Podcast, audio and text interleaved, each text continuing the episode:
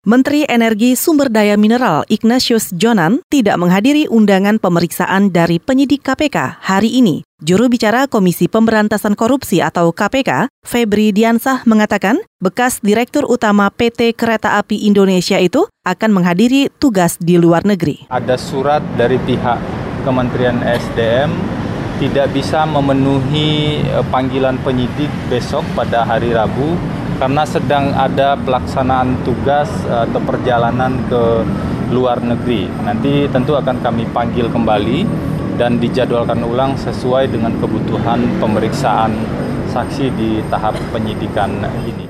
Itu tadi juru bicara KPK Febri Diansah. Sebelumnya, KPK menjadwalkan pemeriksaan Jonan sebagai saksi atas dua tersangka, yaitu Sofian Basir dan Samintan, KPK menganggap Jonan mengetahui terkait pokok perkara suap pengadaan proyek PLTU Riau I yang menyeret Direktur Utama PLN nonaktif Sofyan Basir sebagai tersangka.